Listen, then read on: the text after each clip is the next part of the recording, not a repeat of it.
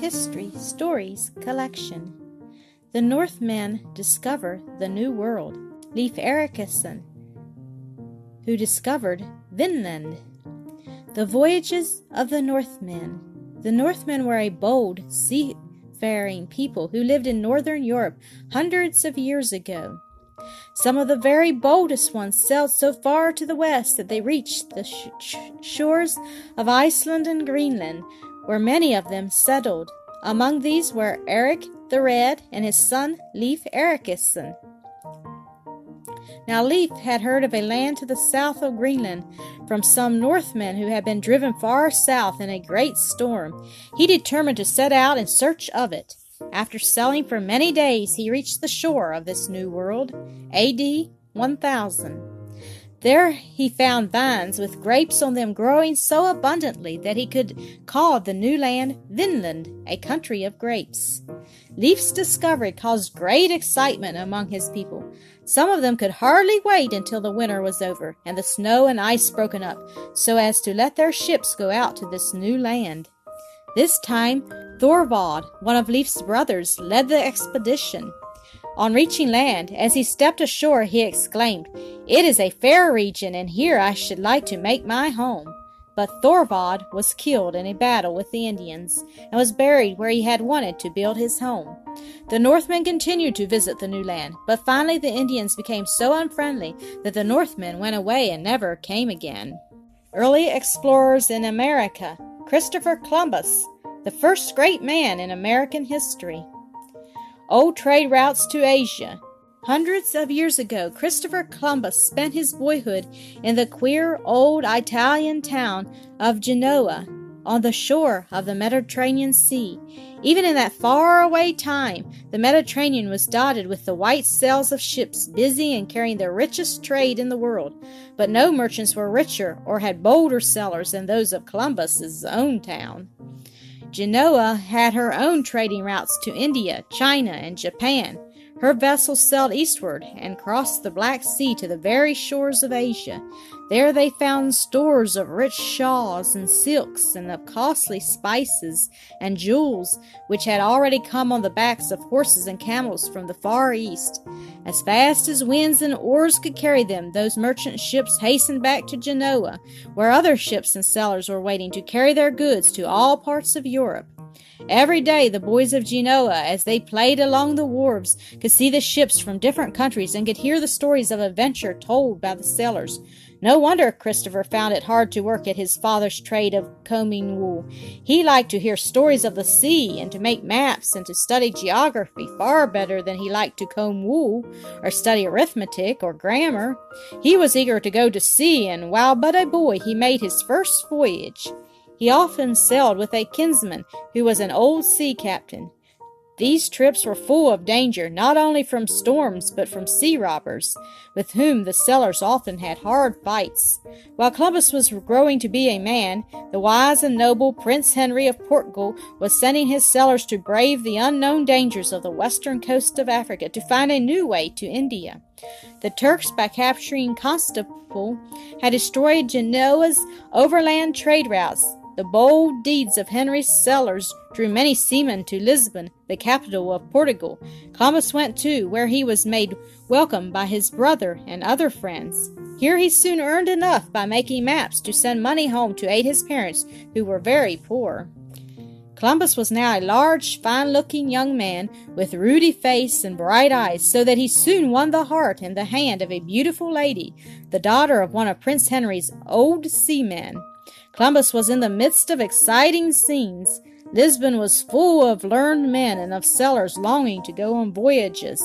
Year after year, new voyages were made in the hope of reaching India, but after many trials, the sailors of Portugal had explored only halfway down the African coast. It is said that one day, while looking over his father-in-law's maps, Columbus was startled by the idea of reaching India by sailing directly west. He thought that this could be done because he believed the world to be round, although all people except the most educated then thought the world flat. Columbus also believed that the world was much smaller than it really is. The best map of that time located India, China, and Japan about where America is. For once, a mistaken geography turned out well. Columbus, believing his route to be the shortest, spent several years in gathering proof that India was directly west. He went on large voyages and talked with many old sailors about the signs of land to the westward. Finally, Columbus laid his plans before the new king of Portugal, John II. The king secretly sent out a ship to test the plan. His sailors, however, became frightened and returned before going very far. Columbus was indignant at this mean trick and immediately started for Spain, 1484, taking with him his little son, Diego. Columbus at the court of Spain. The king and queen of Spain, Ferdinand and Isabella, received him kindly, but some of their wise men did not believe the world is round, and declared Columbus foolish for thinking that countries to the eastward could be reached by sailing to the westward. He was not discouraged at first, but other wise men spoke in his favor to the king and queen. It was hard for those rulers to aid him now, because a long and costly war had used up all of Spain's money. Columbus was very poor, and his clothes became threadbare. Some good people took pity on him and gave him money, but others made sport of the homeless stranger and insulted him. The very boys in the street, it is said, knowingly tapped their heads when he went by to show that they thought him a bit crazy. New friends of America. Disappointed and discouraged after several years of weary waiting, Columbus set out on foot to try his fortunes in France. One day, while passing along the road, he came to a convent or monastery. Here he begged a drink of water and some bread for his tired and hungry son, Diego, who was then about 12 years of age. The good prior of the monastery was struck by the fine face and the noble bearing of the stranger and began to talk with him. When Columbus explained his bold plan of finding a shorter route to India, the prior sent in haste to the little port of Palos near by for some old seamen, among them a great sailor named Pinzon. These men agreed with Columbus, for they had seen proofs of land to the westward. The prior himself hastened with all speed to his good friend Queen Isabella and begged her not to allow Columbus to go to France, for the honor of such a discovery ought to belong to Isabella and to Spain.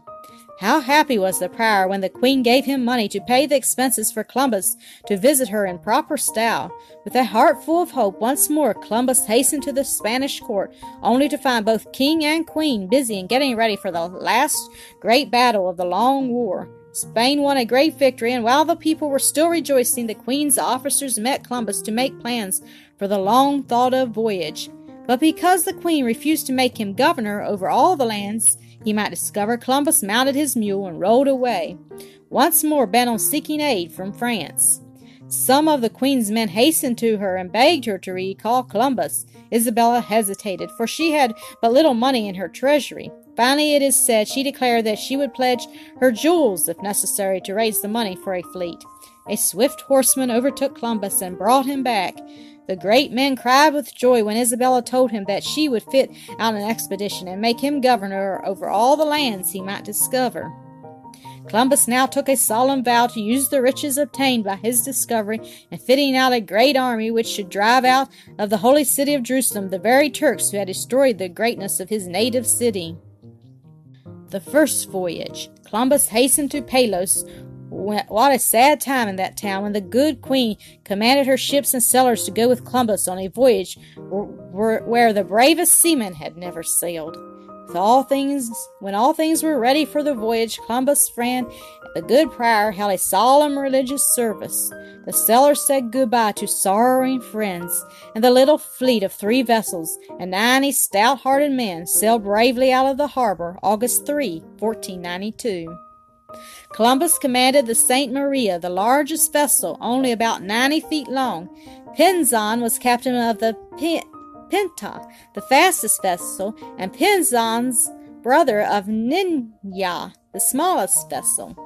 The expedition stopped at the Canary Islands to make the last preparations for the long and dangerous voyage.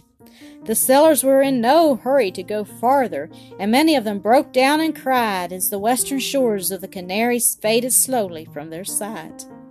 After many days the ship sailed into an ocean filled with seaweed, and so wide that no sailor could see the end. Would the ship stick fast, or were they about to run aground on some hidden island, and their crews be left to perish? The little fleet was already in the region of the trade winds, whose gentle but steady breezes were carrying them farther and farther from home. If these winds never changed, they thought, how could the ships ever make their way back? The sailors bade Columbus to turn back, but he encouraged them by pointing out signs of land, such as flocks of birds and green branches floating in the sea. He told them that, according to the maps, they were near Japan, and offered a prize to the one who should first see land. One day, not long after, Pinzon shouted, "Land, land, I claim my prize!" But he had seen only a dark bank of clouds far away on the horizon. The sailors, thinking land near, grew cheerful and climbed into the rigging and kept watch for several days. But no land came into view, and they grew more downhearted than ever. Because Columbus would not turn back, they threatened to throw him into the sea, and declared that he was a madman, leading them on to certain death. Columbus, the real discoverer. One beautiful evening, after the sailors sang their vesper hymn, Columbus made a speech pointing out how God had favored them with clear skies and gentle winds for their voyage, and said that since they were so near land, the ships must not sail any more after midnight. That very night, Columbus saw far across the dark waters the glimmering light of a torch. A few hours later, the Pinta fired a joyful gun to tell that land had been surely found. All was excitement on board the ships, and not an eye was closed that night. Overcome with joy, some of the sailors threw their arms around Columbus' neck, others kissed his hands, and those who had opposed him most fell upon their knees, begged his pardon, and promised faithful obedience in the future. On Friday morning, October 12, 1492, Columbus, dressed in a robe of bright red and carrying the royal flag of Spain, stepped upon the shores of the New World. Around him were gathered his officers and sailors, dressed in their best clothes and carrying flags, banners, and crosses. They fell upon their knees, kissed the earth, and with tears of joy gave thanks. Columbus then drew his sword and declared that the land belonged to the King and Queen of Spain. How the people came to be called Indians. When the people of this land first saw the ships of Columbus, they imagined that the Spaniards had come up from the sea or down from the sky, and that they were beings from heaven. They therefore at first ran frightened into the woods. Afterward, as they came back, they fell upon their knees as if to worship the white man. Columbus called the island on which he landed San Salvador, and named the people Indians, because he believed he had discovered an island of East India, although he had really discovered one of the Bahama Islands, and as we suppose, the one known today as San Salvador. He and his men were greatly disappointed at the appearance of these new people, for instead of seeing them dressed in rich clothes, wearing ornaments of gold and silver, and living in great cities as they had expected, they saw only half-naked, painted savages living in rude huts. Discovery of Cuba. After a few days, Columbus sailed farther on and found the new land now called Cuba, which he believed was Japan. Here his own ship was wrecked, leaving him only the Niña, for the Pinta had gone, he knew not where. He was now greatly alarmed, for if the Niña should be wrecked, he and his men would be lost, and no one would ever hear of his great discovery. He decided to return to Spain at once, but some of the sailors were so in love with the beautiful island and the kindly people that they resolved to stay and plant the first Spanish colony in the New World. After collecting some gold and silver articles, plants, animals, Indians, and other proofs of his discovery, Columbus spread the sails of the little Niña for the homeward voyage, January 4, 1493. Columbus returns to Spain. On the way home, a great storm knocked the little vessel about for 4 days. All gave up hope, and Columbus wrote 2 accounts of his discovery, sealed them in barrels, and set them adrift. A second storm drove the Niña to Lisbon, in Portugal, where Columbus told the story of his great voyage. Some of the Portuguese wished to imprison Columbus, but the king would not, and in the middle of March the Niña sailed into the harbor of Palos. What joy in that little town! The bells were set ringing, and the people ran shouting through the streets to the wharf, for they had long given up Columbus and his crew as lost. To add to their joy, the very night, when the streets were bright with torches, the Pinta, believed to have been lost, also sailed into the harbor. Columbus immediately wrote a letter to the king and queen, who bade him hasten to them in Barcelona. All along his way, even the villages and the country roads swarmed with people anxious to see the great discoverer and to look upon the strange people and the queer products which he had brought from India, as they thought. As he came near the city, a large company of fine people rode out to give him welcome. He entered the city like a hero. The streets, the balconies, the doors, the windows, the very housetops were crowded with happy people, eager to catch sight of the great hero. In a great room of the palace, Ferdinand and Isabella had placed their throne. Into this room marched Columbus, surrounded by the noblest people of Spain, but none more noble-looking than the hero. The king and queen arose, and Columbus fell upon his knees and kissed their hands. They gave him a seat near them and bade him tell the strange story of his wonderful voyage. When he finished, the king and queen fell upon their knees and raised their hands in thanksgiving. All the people did the same, and a great choir filled the room with a song of praise. The reception was now over, and the people, shouting and cheering, followed Columbus to his home. How like a dream it must have seemed to Columbus, who only a year or so before, in threadbare clothes, was begging bread at the monastery near Palos. The second voyage, but all Spain was on fire for another expedition. Every seaport was now anxious to furnish ships, and every bold sailor was eager to go. In a few months, a fleet of 17 fine ships and 1,500 people sailed away under the command of Columbus, 1493, to search for the rich cities of their dreams. After 4 years of exploration and discovery among the islands that soon after began to be called the West Indies, Columbus sailed back to Spain greatly disappointed. He had found no rich cities or mines of gold and silver. The third and fourth voyages. On his third voyage, 1498, Columbus sailed along the northern shores of South America, but when he reached the West Indies, the Spaniards who had settled there refused to obey him, seized him, put him in chains, and sent him back to Spain. But the good queen set Columbus free and sent him on his fourth voyage, 1502. He explored the coast of what is now Central America, but afterward met shipwreck on the island of Jamaica. He returned to Spain a broken-hearted man because he had failed to find the fabled riches of India. He died soon afterward, not knowing that he had discovered a new world.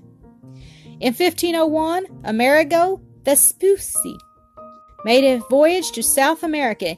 He was sent out by Portugal. It was thought that Vespucci had discovered a different land than that seen by Columbus. Without intending to wrong Columbus, the country he saw, and afterward all land to the northward, was called America.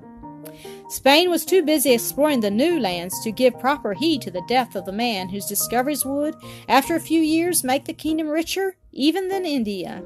But it was left to the greatest nation in all the Western world to do full honor to the memory of Columbus in the World's Columbian Exposition at Chicago, 1892 through 1893.